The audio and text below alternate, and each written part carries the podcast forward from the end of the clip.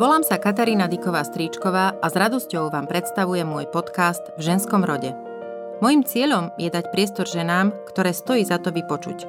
Chcem nám všetkým umožniť vnímať myšlienky, ktoré môžu nielen obohatiť, ale možno aj zmeniť náš život. V ženskom rode sú v Slovenčine tie najsilnejšie slova – Dôvera, pravda, spolahlivosť, odvaha, húževnatosť, výdrž, radosť, krehkosť, múdrosť a pokora. Ale aj zrada, pícha, nevera, malichernosť, choroba, závislosť, žiarlivosť, prehra či smrť. Osobne som presvedčená, že nad nimi všetkými stoja láska a nádej. Prajem si, aby vás naplňali po každom inšpiratívnom rozhovore.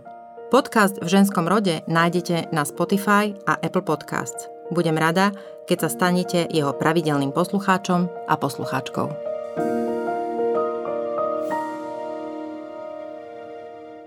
Novinárka a spisovateľka Veronika Homolová-Tótová tvrdí, že Stalo sa mi, že v čisto chlapčenskej triede sa postavil chalan, ktorý bol považovaný za takého drsného vodcu triedy a úplne pred všetkými sa ma spýtal, koľkokrát som plakala pri písaní Mengeleho dievčaťa, lebo on pri čítaní plakal trikrát.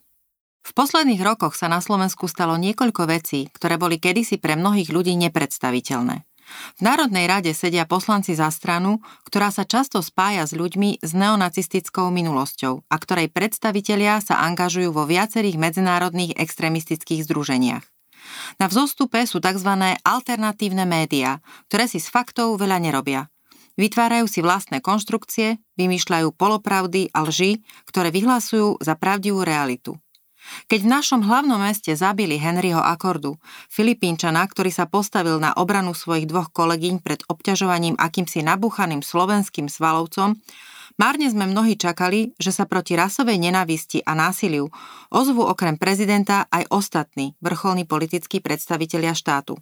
Keď verejnoprávna televízia v upútavke nastolila otázku, či bol Jozef Tiso, človek právoplatne odsúdený za zločiny proti ľudskosti, vojnový zločinec alebo mučeník, dokázala tým absenciu kvalitnej verejnej debaty o časti našej histórie, ktorú si niektorí ľudia prispôsobujú podľa svojej viery a svojich predstav. Je pre mňa fascinujúce pozerať sa na mladú ženu, ktorá už 10 rokov spracúva spomienky ľudí, ktorí prežili nacistické peklo alebo komunistické väzenie a prenasledovanie. Pomáha tak nám, ktorí stojíme na strane ľudskosti, veriť v spravodlivosť a brániť pravdu. V ženskom rode dnes nie len o nádeji a láske, ale aj o nezlomnosti a hrdinstve, o dôsledkoch ľudskej ľahostajnosti a zbabelosti, ale najmä o nutnosti byť ostražitý, aby sme nezabudli, čoho všetkého sú ľudia schopní, v dobrom aj v zlom zmysle. Dlho som rozmýšľala nad tým, ako začnem tento rozhovor, lebo prečítala som si obidve tvoje knihy, videla som tvoj celovečerný dokument o Heidrichovi a priznám sa, že sú to také pre mňa veľmi bolestivé veci, ktoré ne, asi teda nie som jediná, ktoré dopadajú veľmi ťažko na, na moju vieru uh, v ľudí a v dobro.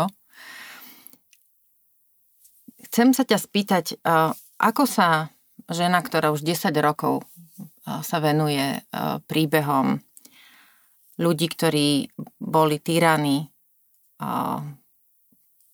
trpeli, či už počas holokaustu alebo počas komunistickej diktatúry u nás.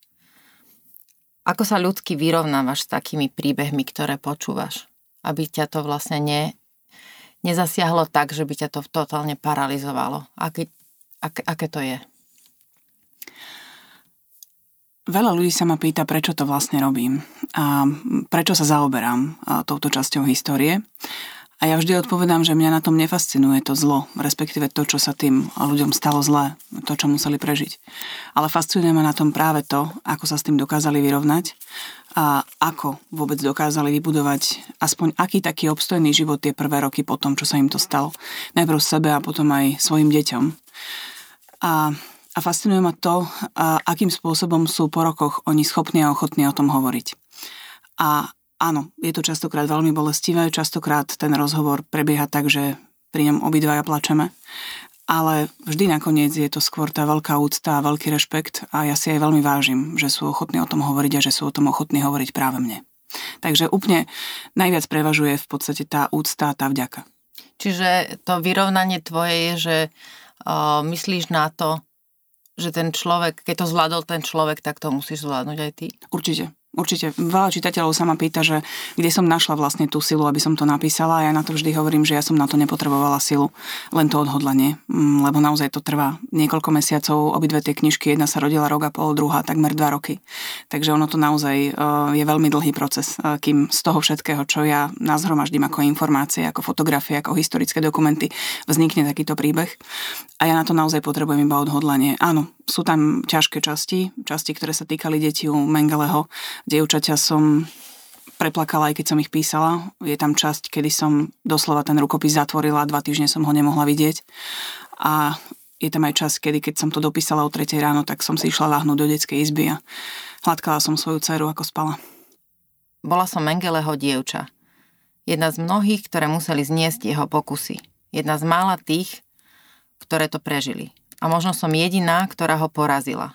On a jeho tým mi urobili veci, po ktorých by som už nikdy nemala spoznať ten najväčší dar, držať v náruči vlastné dieťa. Porazila som ich dvakrát. Mám dve skvelé céry. Bola som vo svojom živote neskutočne šťastná, aj absolútne zlomená. Stratila som veľkú lásku, aby som pomaly a postupne našla takú, čo pretrvala celý život. Prežila som štyri koncentráky, Auschwitz-Birkenau, po slovensky Osvienčím Březinka, Ravensbrück, Buchenwald a Neustadt-Bekoburg. Továren Siemens zorganizovala útek a pomohla chytiť jednu z najkrutejších dozorkyň z Birkenau. Ja, Štern Rosa, teraz už Viola Fischerová. E, keď si hovorila s, s pani Violou, tak e, koľko to trvalo, kým ste to vlastne, kým ste sa k sebe dostali, kým ste prešli tým príbehom, kým sa ti otvorila, kým ste vlastne napísali tú knihu? A jej príbeh je špecifický v tom, že rovnako ako ja sa narodila v Lučenci. Takže my sme sa vlastne na začiatku začali rozprávať o tom starom Lučenci, ktorý už neexistoval, ale ona si ho ešte stále pamätala, ako chodili korzovať s maminkou, s oteckom, s celou rodinou každú nedelu popoludní. A potom, keď sa do ňoho vrátila vlastne s pánom Fischerom, tak sa dokonca poznali s môjim prastarým otcom. Takže rozprávať sa s pani Fischerovou pre mňa vlastne boli také spomienky a návrat do detstva. Myslím teraz tie pekné spomienky, mm-hmm. ktoré ona mala. A potom tá ťažká časť, ktorá prišla. Musím povedať, že ona bola tá silnejšia. Naozaj. Mm, ju hnal taký ten pocit dlhu voči tým, ktorí sa nevrátili. Taký ten pocit, že keď ona vlastne odíde, tak už tu nezostane nikto, kto by si ich pamätal presne jej mamu, jej otca, Annu, Juditku, Ester. A ona veľmi chcela, aby proste tu zostali ľudia, ktorí si budú pamätať ten ich príbeh, aj keď ho už oni nemôžu nikomu porozprávať. A pamätám si, keď som za ňou prišla v januári 2017 do Prahy, tá knižka vyšla v novembri 2016 a bolo predaných prvých 15 tisíc výtlačkov, čo je neuveriteľné číslo, číslo už vtedy, tých 15 tisíc. A keď som jej to povedala, tak ma chytila za ruky zaliskli sa jej slzy v očiach, teda ona neplakala často, ale, ale bola častokrát dojatá a povedala mi, Veronika, ja ti ďakujem, lebo si ich budú pamätať. To bolo pre ňu najdôležitejšie. V tej knihe bolo niekoľko momentov, ktoré boli podľa mňa veľmi silné a v podstate v súvislosti s tým, čo sa na Slovensku deje v posledných rokoch, tak som na veľmi nad tým uvažovala, že čo je vlastne také najväčšie nebezpečenstvo, ktoré si možno vtedy neuvedomovali a ktoré viedlo k tomu, čo sa vlastne dialo. A tiež chcem prečítať predtým, než sa pohneme ďalej, tak jeden, jeden úryvok. Kým sme zišli dolu, niektorých sme už videli ísť k bráne geta. Pri nej nás zhromaždili do nepravidelného zástupu. Bolo nás asi šesť v jednom rade. My sme sa držali pokope. Vedľa nás išla vdova Ledererová so synom a s dcérou. Jej nevesta Mária bola hneď za ňou. Na rukách mala svoju asi dvojročnú cérku, tak jej kufor niesol asi 12-ročný švagor. Odchádzali sme potichu. Ten dáv asi 2000 ľudí šiel takmer úplne potichu. Bolo počuť len kroky, šúchanie nohami, občas sa nejaké kufre zrazili o seba, alebo nimi majiteľia zavadili o rohy domov. Niekto si odkašľal, niekto odplul a ešte bolo počuť plač malých detí. Ale inak bolo ticho. Bol jún, ale podľa toho davu by ste povedali, že je november. Každý, kto mal, si na seba aj napriek horúčave navliekol zimný kabát. Väčšina ich nemala zabalené v kufri, lebo kufor vám niekto vytrhne z ruky a už ho nemáte. Všetko, čo malo cenu, sa ľudia snažili mať na sebe, takže horúcim júnovým mestom pochodoval bizarný zástup židov v zimných kabátoch a v pevných topánkach. Ľudia si nás nevšímali. Väčšina obyvateľov, ktorí sa náhlili z trhu alebo na poštu, na nákup alebo, alebo len tak na stretnutie do kaviárne sa tvárila, že nás nevidí. Nevidieť 2000 ľudí je nemožné, ale dokázali to. Možno strach, možno pohrdanie, možno skutočná ľahostajnosť. Neviem, čo bolo za tým. Vtedy mi to prehliadanie prišlo veľmi kruté. V niečom dokonca horšie, ako keď po nás kričali cestou do geta tak vám treba, ťahajte do pekla. Tam boli aspoň nejaké emócie, síce zlé a ťaživé, ale boli. Tu nebolo nič. Pre nich sme už vtedy neexistovali. Ako by tým ľuďom vôbec nezáležalo na tom, čo s nami urobia. A vlastne ani nezáležalo. Nechceli to vedieť. Boli radi, že nás berú preč.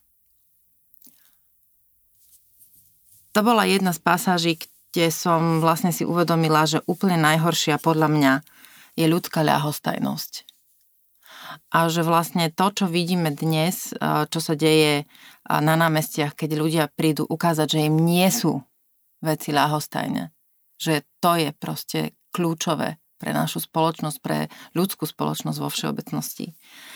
Ako sa ty pozeráš na to, ako sa vlastne vyrovnávaš ty s tým, že títo ľudia, ktorí prežili holokaust a vrátili sa domov a rozprávajú aj v tých knižkách, vlastne rozprávajú o tom, že sa vrátili do domovov, ktoré vlastne už nemali, ktoré obsadili ich susedia. Nemali majetky, nemali kde bývať, nemali, vlastne, nemali sa kde vrátiť. A, a vlastne boli všetkým ľahostajní. Ako sa, ako sa vlastne s, ním, s tým vyrovnali potom oni? Čo, čo ti o tom rozprávali? Aké to bolo to počúvať? A pre nich to bola ďalšia rana. Pretože mm, keď už sa vrátili, keď sa im to podarilo tým niektorým, tak naozaj tak podvedome čakali celú tú cestu domov, že sa vlastne vrátia do niečoho, ako keby sa vrátili skokom naspäť. Že síce už tam nebude mama, už tam nebude otec, už tam nebudú bratia, ale ona sa vráti naspäť domov, do svojho domova. Prišla tam a dvere jej otvorila bývalá domovníčka, ktorá teda obsadila ich byt a, a jedinú vetu, ktorú jej teda povedala predtým, ako jej zaplesla dvere pred nosom, bolo, koľko vás ešte prilezie. Na jednej strane to bolo veľmi bolestivé, lebo vedela, že teda bude problém sa do toho bytu dostať a pani Viola sa tam napríklad už nikdy nevrátila, dokonca ju tam nepustili ani sa pozrieť. Ale z tej vety pochopila, že aspoň niekto sa vrátil. Ale hovorila som s ďalšími, ktorí sa teda vrátili um, z koncentračného tábora. Pre nich ten pocit, že ich susedia, uh, ich kamaráti, ich známi alebo dokonca aj neznámi ľudia jednoducho mali ten žalúdok na to, aby obsadili ich byt, aby jedli s ich príborom, aby si obliekali ich kabát, pretože napríklad pani Viola stretla kamarátku svojej mamy, ktorá mala na sebe kabát jej mamy, akurát prešla gombíky. Toto bolo pre nich častokrát už v, tej, v tom období po vojne, to znamená, že už nebojovali o ten holý život, v tom momente oveľa bolestivejšie ako to, že ju zbyla nejaká bloková vedúca, ktorá to možno robila preto, aby sa zapáčila SS-ákom. Pre ňu jednoducho ten pocit, že tí ľudia prestali byť ľuďmi aj v tom, že prestali mať hambu. Po ľahostajnosti je úplne najhoršie, keď prestaneš mať hambu. Keď sa mhm. prestaneš hambiť za to, čo robíš, keď sa prestaneš hambiť áno, mm. za to, ako to vyzerá, ako sa ostatní na to pozerajú, veď to vidia tí ľudia. Pre nich naozaj ten pocit, že tí ľudia nemali hambu, bolo niečo, čomu sa ani nevedeli postaviť, lebo keď je na teba niekto zlý, niekto ťa udria, alebo proste niečo ti robí zle, tak keď máš tú silu a tú odvahu, tak sa mu postavíš a buď vrátiš, alebo sa aspoň snažíš brániť. Keď ten človek, o ktorého, u ktorom vidí, že teda robí niečo zlé, nemá tú hambu v sebe, tak ako mu to povieš? Povieš mu, hambite sa? Ale to je jediné, čo ti zostane. a naozaj pre nich ten pocit, že s tým nemohli nič urobiť, lebo ona nechcela vyzlieť tú ženu z toho kabata. Aj keď niekedy možno si hovorila potom po rokoch, že to mala urobiť a mala to urobiť a kričať a, uh-huh. a povedať, že táto žena to spravila a potom si uvedomila, že tí ostatní, ktorí mali iný kabát na sebe, možno to tiež nebol ich kabát. A kde si myslíš, že naša spoločnosť zlyháva v tom, že, a, že vlastne dopustili sme, aby sa na toľkých z nich zabudlo. A naražam na to, že bohužiaľ už niekoľko rokov vlastne žijeme uh, v, v, s prítomnosťou vo verejnom a politickom živote, s prítomnosťou ľudí, ktorí spochybňujú, že takéto niečo vôbec bolo, že táto uh, časť aj našej slovenskej histórie existuje. Mm-hmm. Kde vlastne zlyhávame? No, časť tých ľudí sa naozaj tak normálne ľudsky hambila za to, že neurobila nič vtedy, keď, eh, lebo po vojne sa zdalo, že sa teoreticky dalo niečo urobiť. Vieš, keď prehodnocuješ to, ako to bolo, tak zrazu máš pocit, že ale mal som niečo spraviť. Vtedy si nespravil, lebo si sa bálo svoju rodinu, lebo proste väčšina spoločnosti sa buď tvárila, že ten problém neexistuje, alebo naopak ho schvalovala, že proste tento židovský problém treba takto riešiť, treba ich vysťahovať. Lebo fakt je, že na začiatku, hlavne v tom 42., keď začali deportácie do Slovenska, tak sa hovorilo o tom, že Židia tam idú pracovať. Eh, boli aj reportáže v novinách, ktoré teda ukazovali, že Židia tam naozaj žijú, že tam pracujú. Ľudia to nebrali a hlavne nevedeli o tom, že tí Židia tam idú na um, konečné riešenie, teda na likvidáciu, či už upracovaním sa teda k smrti, alebo naozaj potom likvidáciu, hromadnú likvidáciu v plynových komorách alebo iným spôsobom. Čiže na začiatku to naozaj bolo o tom, že po tej vojne im došlo, že mohli niečo urobiť.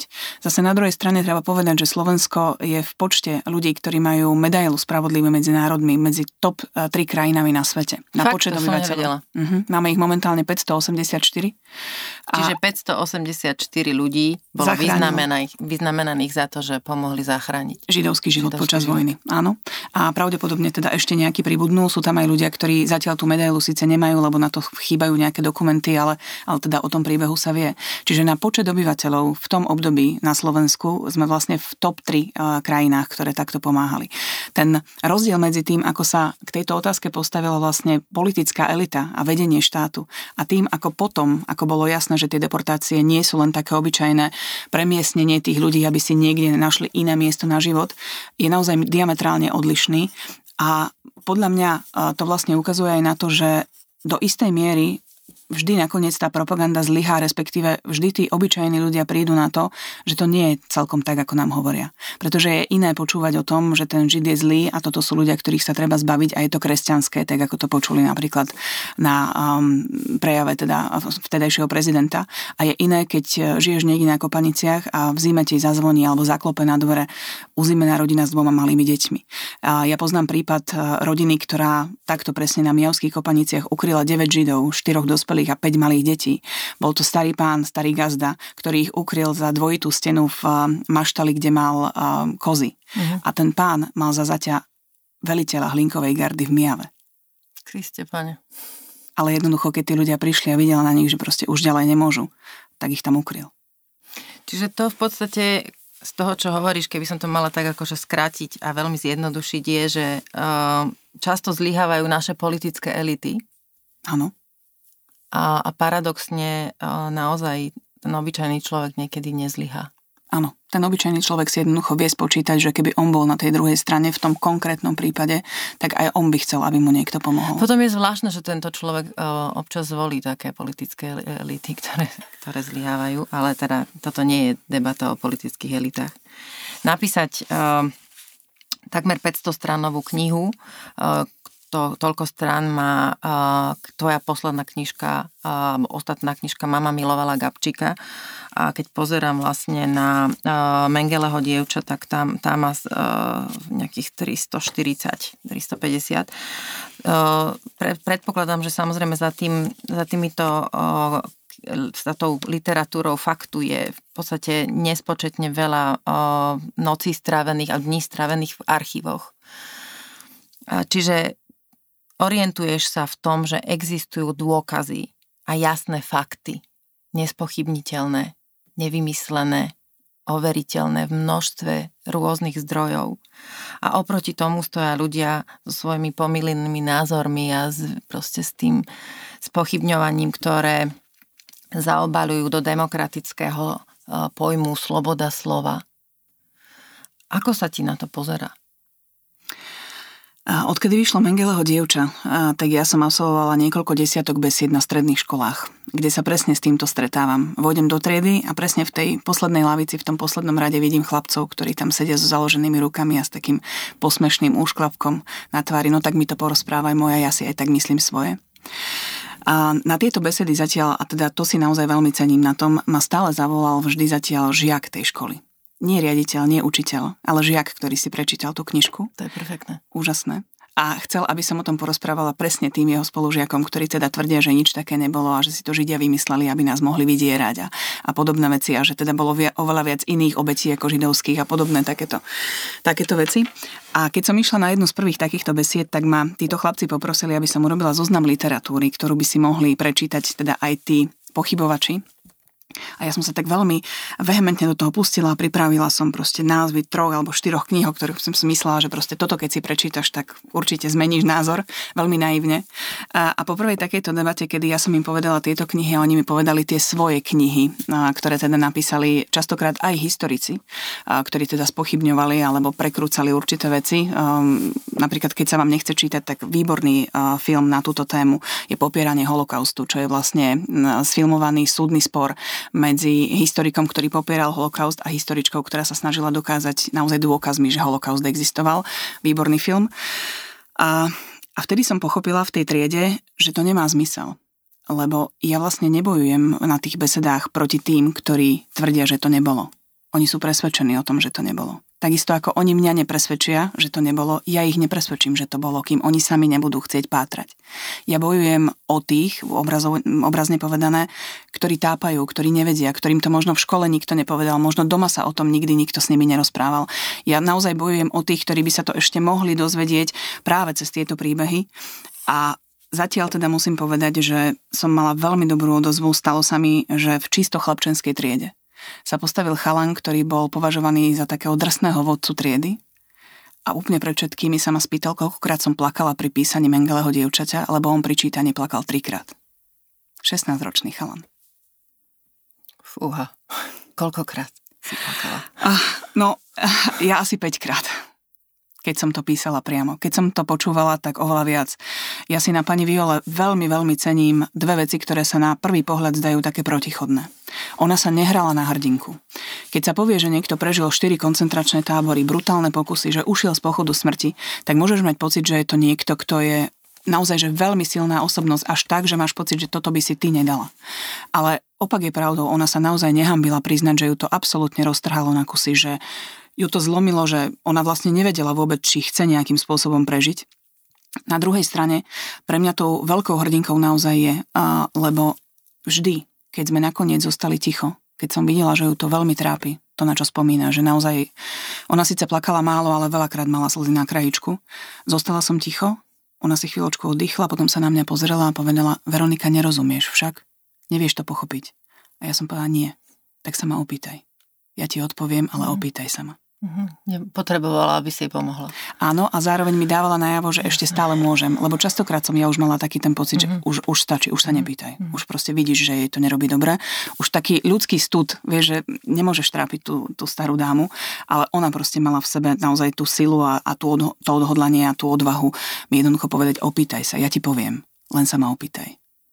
No, okrem iných vecí, uh, je keď si opisovala vlastne niektoré tie pokusy, ktoré robili. A, a jedným z takých ako ešte miernejších by som povedala, bolo ako im pichali v rôzne baktérie a, a konkrétne v pani Viole bolo podozrenie, že pichli tyfus, aby testovali vakcíny.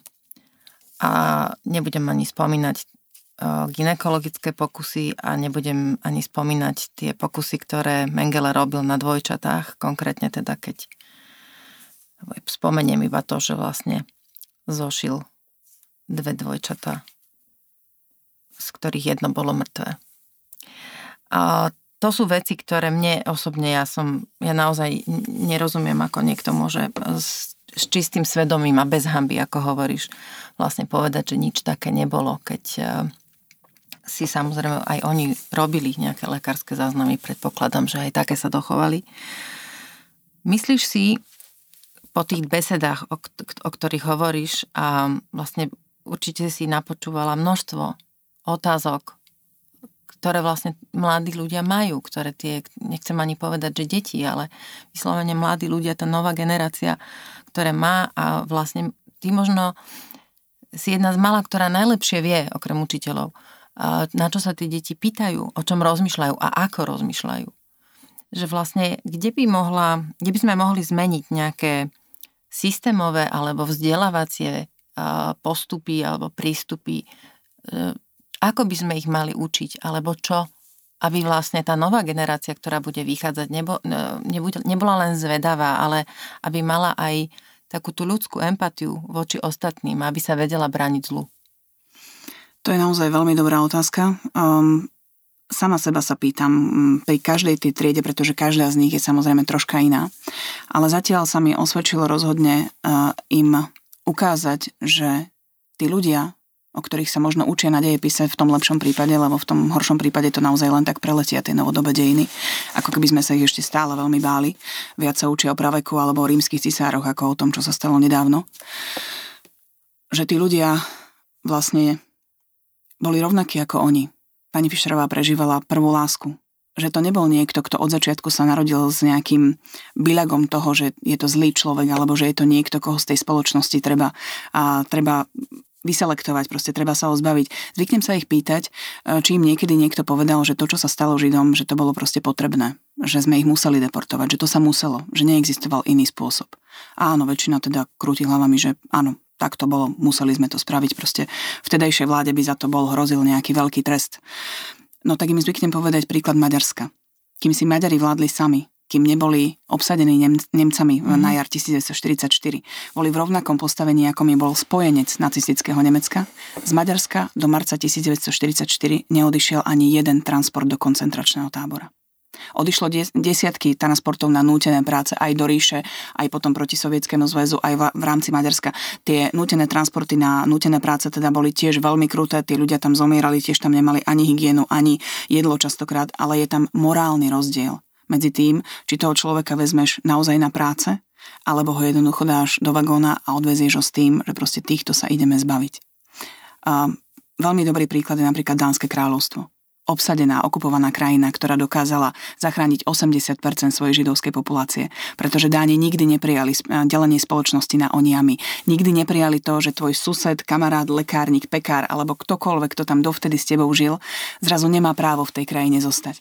Oni naozaj na malých rybárskych loďkách poodvážali Židov, keď už to vyzeralo, že ich teda sústredia a odvezú do neutrálneho Švédska obyčajní ľudia pomohli iným obyčajným ľuďom, svojim kamarátom, svojim známym, nieko, niekomu, koho možno stretli len občas na ulici. Nikdy neprijali to delanie spoločnosti. A ešte zvyknem hovoriť jednu takú báseň alebo časť básne, je to naozaj veľmi krátke. Existoval kňaz, ktorý na začiatku v Nemecku veľmi podporoval nacionálny socializmus, ktorý podporoval NSDAP, dokonca bol členom NSDAP. Nakoniec, keď videl, kam sa to celé zvrhlo a čo to vlastne konečné riešenie znamená, tak dokonca pomáhal Židom sa ukryť, respektíve vydával falošné krstné listy. Keď ho chytili, odviezli ho do Auschwitzu. On ho prežil a tesne predtým, ako oslobodili teda Auschwitz, alebo tesne potom napísal takú báseň, ktorá v tých mladých ľuďoch veľmi, rozonuje. A keď prišli pre Židov, nepomohol som im, lebo nie som Žid. Keď prišli pre komunistov, nepomohol som im, lebo nie som komunista. Keď prišli pre mňa, nemal mi kto pomôcť. A to je o tom. To celé je o tom. Vždy si ten, ty ten, komu zvonia do hrobu. Vždy si ty ten, ktorý môže ísť do toho deportačného vlaku. No keď, uh, keď sa pozriem zamyslím nad tým, čo si hovorila. Uh, strašne veľa robí ľudská závisť. Uh, v podstate ľudská závisť a to porovnávanie sa s tým, čo mám ja a čo má sused a či tá tráva za susedovým plotom je zelenšia a či má väčšiu alebo teda tučnejšiu kozu. To tu bolo vždy a aj z, aj z literatúry, aj vlastne z z nejakých tých historických prameňov, tak u nás tie nálady proti Židom neboli úplne ojedinelé. A ako si povedala, prezident Tiso bol ten, ktorý v podstate dobrovoľne urobil to, čo urobil a je hrozné, že sa mnohí ľudia na Slovensku ešte stále na ňo pozerajú alebo dokážu pozerať ako na, na modlu a lídra napriek tomu, že je to človek, ktorý bol právoplatne odsudený za uh, zločiny proti ľudskosti. Čo by sme vlastne mohli ešte urobiť pre tých, ktorí, ktorí ešte žijú? A, a ako si povedala, že vlastne čo, čo je pre nich dôležité? Že aby sa na to nezabudlo, aby, aby zostala nejaká spomienka, lebo im vlastne veľa nezostalo. Nezostali im fotografie, nezostalo im nič. Čiže keď sa aj tí, ktorí prežili, vrátili, tak vlastne to všetko keby odvial prach. A nedávno, keď som teda nahrávala uh, jeden podcast v sobotu, tak uh, tam mi tá moja priateľka povedala, že vieš, najhoršie na tom je to, že vlastne ti nič v rukách nezostane. Že ten človek, ktorý umrie, tak vlastne ako, že, že ako keby nebol, keď nemáš dôkaz, keď nemáš fotku, keď nemáš čokoľvek hmotné, tak uh, je v tvojej hlave, v tvojom srdci ale vlastne ako keby, ako keby nikdy nebol. A teda stále riešim, že čo by, čo by bolo, čo by im tak dobre padlo tým ľuďom ešte, ktorí, ktorí žijú. A koľko vlastne takých, vieš, vieš o tom, že koľko vlastne e, Židov ešte tu mám, alebo ani nie Židov, no ľudí, ktorí prežili koncentračné tábory? Na Slovensku ich už bude naozaj veľmi málo, to už sa bude počítať na pár pár ľudí. ľudí mm-hmm. Pár ľudí. A keď som ja začínala vlastne s dokumentovaním týchto vecí okolo roku 2009-2010, ešte ich tu bolo pár desiatok. Naozaj. A ono je to tiež veľmi individuálne, lebo sú ľudia, ktorí o tom už nikdy nechcú hovoriť. Povedia ti síce, že boli v koncentráku, mm-hmm. ale to je všetko. Maximálne sú ochotní ti povedať, ako sa vtedy volali, pretože mnoho z nich si zmenilo meno po tom, čo sa im mm-hmm. stalo, hlavne ak zostali sami ako vyzerala ich rodina a kam ich teda odvliekli. Ale nie sú ochotní e, spomínať e, ani, ani na tých milovaných. Proste tak veľmi ich to boli, tak veľmi ich to trápi aj z pocitu toho, že im nevedeli nejako pomôcť, že vlastne pred ich očami stáli v tom rade, ktorý išiel do tých nesprávnych sprch. Že na to nie sú mm, schopní proste vôbec myslieť a, a naozaj mnoho z nich sa už doslova teší, keď sa s nimi stretnú. Tí, ktorí na to veria. Mm-hmm. Že už, už, chcú, už byť. chcú byť preč. Už chcú byť Uh-huh. A, a tí, ktorí chcú o tom rozprávať, tak je naozaj veľmi dôležité ich počúvať. Pretože pani Viola mala napríklad takú skúsenosť, že keď už sa s tým ako tak vyrovnala, keď už mala tie dve deti a pochopila, že proste si bude musieť aj kvôli ním vybudovať aspoň na prvý pohľad šťastný život, pretože ja som hovorila asi s 80 ľuďmi, ktorí prežili takéto prenasledovanie, či už nacistické alebo komunistické. Všetci sa chceli pomstiť všetci.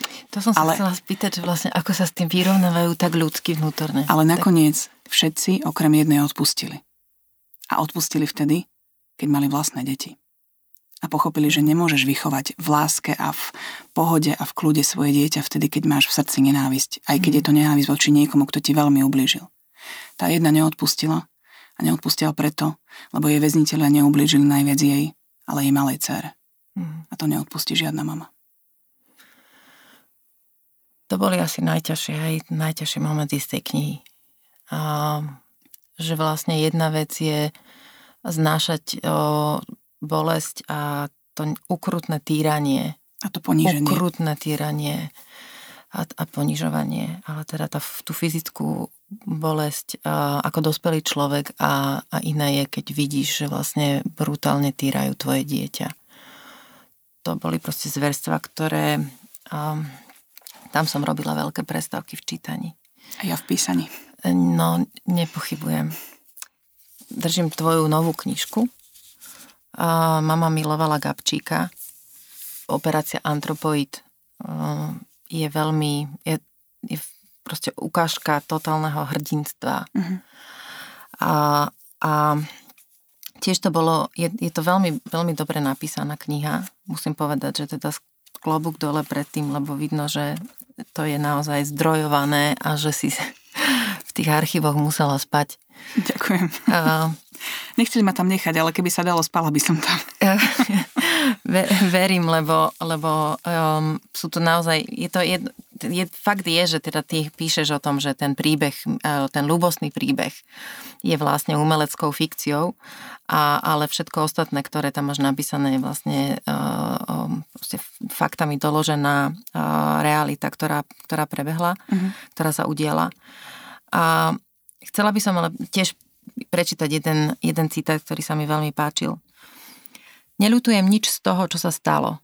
Moja úloha bola jasná. Ty si predstavovala dar navyše. Som hrdý, že sme bojovali. A bojovali sme statočne. Zdorovali sme proti obrovskej presile celé hodiny. Raz sa to určite dozvieš a porozprávaš o tom aj Alenke. Žijeme v ťažkých časoch, Anička moja, keď sa rozhoduje, či si vôbec zaslúžime našu domovinu. Nedaj sa pomýliť tými, ktorí ti vykričia, že sme spravili chybu. Kričia, lebo nezistili, čo všetko stratili a čo ešte môžu stratiť. Sú to tí, ktorých zatiaľ nacisti nechali na pokoji, preto majú pocit, že odpor je nepatričný. Sú to tí, ktorí raz možno tiež budú potrebovať pomoc a prekvapí ich, že im ju nik neposkytne. Veď sami hovorili, že je to zbytočné. Prišiel som sem vykonať čin, ktorý nie je dobrý. Je správny, to áno, ale nie je dobrý. Žiadne zabíjanie nie je. Máme málo takých národných hrdinov, podľa mňa, ako bol Gabčík. Málo. A som strašne rada, že táto kniha vychádza práve teraz, pretože podľa mňa to je to, čo potrebujeme. Vidieť, že takí hrdinovia v nás, u nás boli a že máme vlastne potenciál, aby sme takých hrdinov vedeli vychovať. Nemyslím si, že teda ne, nevzbudzujem, teda nepovzbudzujem tak, uh, aby sme sa ocitli v situáciách, kedy takých hrdinov potrebujeme, uh-huh. uh, lebo predsa len vojna a vôbec násilie, to sú strašné veci. A len, len tým chcem povedať, že možno si neuvedomujeme, v akej v akom super čase žijeme, v akej dobrej dobe žijeme. Že vlastne žijeme v miery, v dostatku, v hojnosti, v pokoji, že naozaj čo nás trápi sú ceny potravín v letákoch, ktoré máme v schránkach a vieme si porovnať, či je šunka tam lacnejšia ako šunka inde. Že vlastne uh, chystá, sme pred Vianocami a chystáme sa na Vianoce a rozmýšľame, čo doprajeme svojim blízkym. A máme im čo dopriať. A že máme teplo, že máme teplú vodu, že vôbec nejakú vodu máme. To sú presne veci, ktoré sa dajú uvedomiť naozaj len vtedy, keď poznáš to, že nie tak dávno. To bolo obdobie, kedy naozaj nebola ani tá voda, kedy naozaj nebolo ani čo kúpiť, napriek tomu, že si mala v ruke lístok na potraviny, lebo boli na lístky na prídel a prišla si do obchodu, ale tým, že si bola napríklad Češka, tak si mohla nakupovať až po 10. ráno a od 8. do 10. nakupovali Nemci, ktorí všetko vykúpili. A ty si prišla do prázdneho obchodu. Alebo teda do obchodu, kde už zostali len naozaj veci, ktoré už nikto iný nechcel. A rozmaznaní sme. No, to je dobré slovo, presne tak. Rozmaznaní sme sme rozmaznaní tým všetkým, čo máme. A máme, a máme po... pocit, že nám ešte niečo chýba, tak. že máme dokonca nárok na niečo viac. To je presne ten celý problém toho celého, čo sa môže naozaj veľmi rýchlo zvrtnúť kedykoľvek, lebo toto sa môže zopakovať. Nie tak, ale inak sa to hm. môže zopakovať. Je frustrácia. Je ten pocit frustrácie, takej tej falošnej frustrácie. On má viac. A prečo má viac? A ty len vidíš, že má viac, ale nevidíš za tým tie hodiny možno, ktoré strávil nad tým štúdiom, nad tou prácou, nad tým, aby sa snažil, aby mal viac. A ty máš zrazu z nejakého pocitu dôvod, že aj ty máš nárok na viac a nechceš to dosiahnuť tak, ako on. Chceš mu to vziať. Proste chceš to len mať. To je taká tá falošná frustrácia z, tej rozmaznanosti, z toho pocitu, že proste aj ja mám nárok na viac. No keď sa budeš... nárokovateľnosť, áno, máme pocit, že si môžeme nárokovať áno. na všeličo možno. Na druhej strane, ako v tomto, v tomto s tebou súhlasím, že sa, že sa príliš porovnávame, aspoň teda niektorí uh, s tými ostatnými a tá, znovu sa vraciame k tej téme vlastne závistí, mm-hmm. že mhm. či si na Slovensku závidíme. Uh, to je podľa mňa aj uh, ten leitmotiv toho, že vlastne keď sa ľudia vrátia, tí, ktorí dlhodobo alebo krátkodobo pracujú v zahraničí a vrátia sa na Slovensko domov, tak hovoria, že, to tu, že tu je to iné a niekedy to nevedia vyjadriť uh, inak, ako keď povedia, že no keď som vonku, tak tam je to taká väčšia pohoda a, a v podstate, že proste robím a mám a si to vlastne viem užiť a prídem sem domov a tu je to iné a podľa mňa to je, to je to o tom, že, že vlastne si tak závidia a to je inak jedna, jedna z vecí, ktoré, ktoré sú prítomné aj u Gabčíka, keď vlastne jeho otec chodil pracovať do Ameriky, do baní, aby vlastne v chudobnom si vedľa Žiliny, keď nemali nič a, a ne, nemal vlastne kde si zarobiť, tak on chodil do Ameriky na robotu a chodil do tých baní zarobiť a zarobil vlastne na gazdovstvo.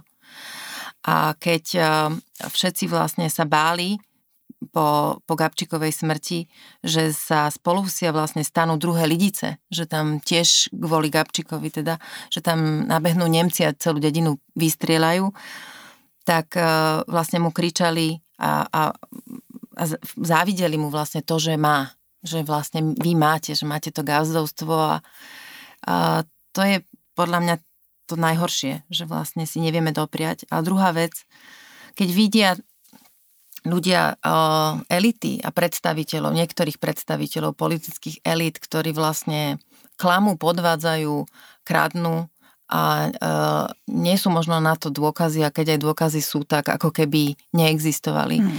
tak tá frustrácia je veľká. Áno, ale to je tá oprávnená frustrácia. Keď sa nevieš domôcť eh, niečoho, čo, na čo máš buď nárok, naozaj, ak sa ťa to osobne týka, alebo frustrácia z toho, že proste tieto elity nie sú schopné prijať, prijať zodpovednosť, ktorá z tej funkcie, lebo tá funkcia je najmä o zodpovednosti. Nie je o tom, kto má aké hodinky, nie je o tom, v akom bavoráku sa bude voziť, nie je o tom, koľko ochrankárov, ako dlho ich bude mať, ale o zodpovednosti. Lebo to veľmi pekne povedal Churchill.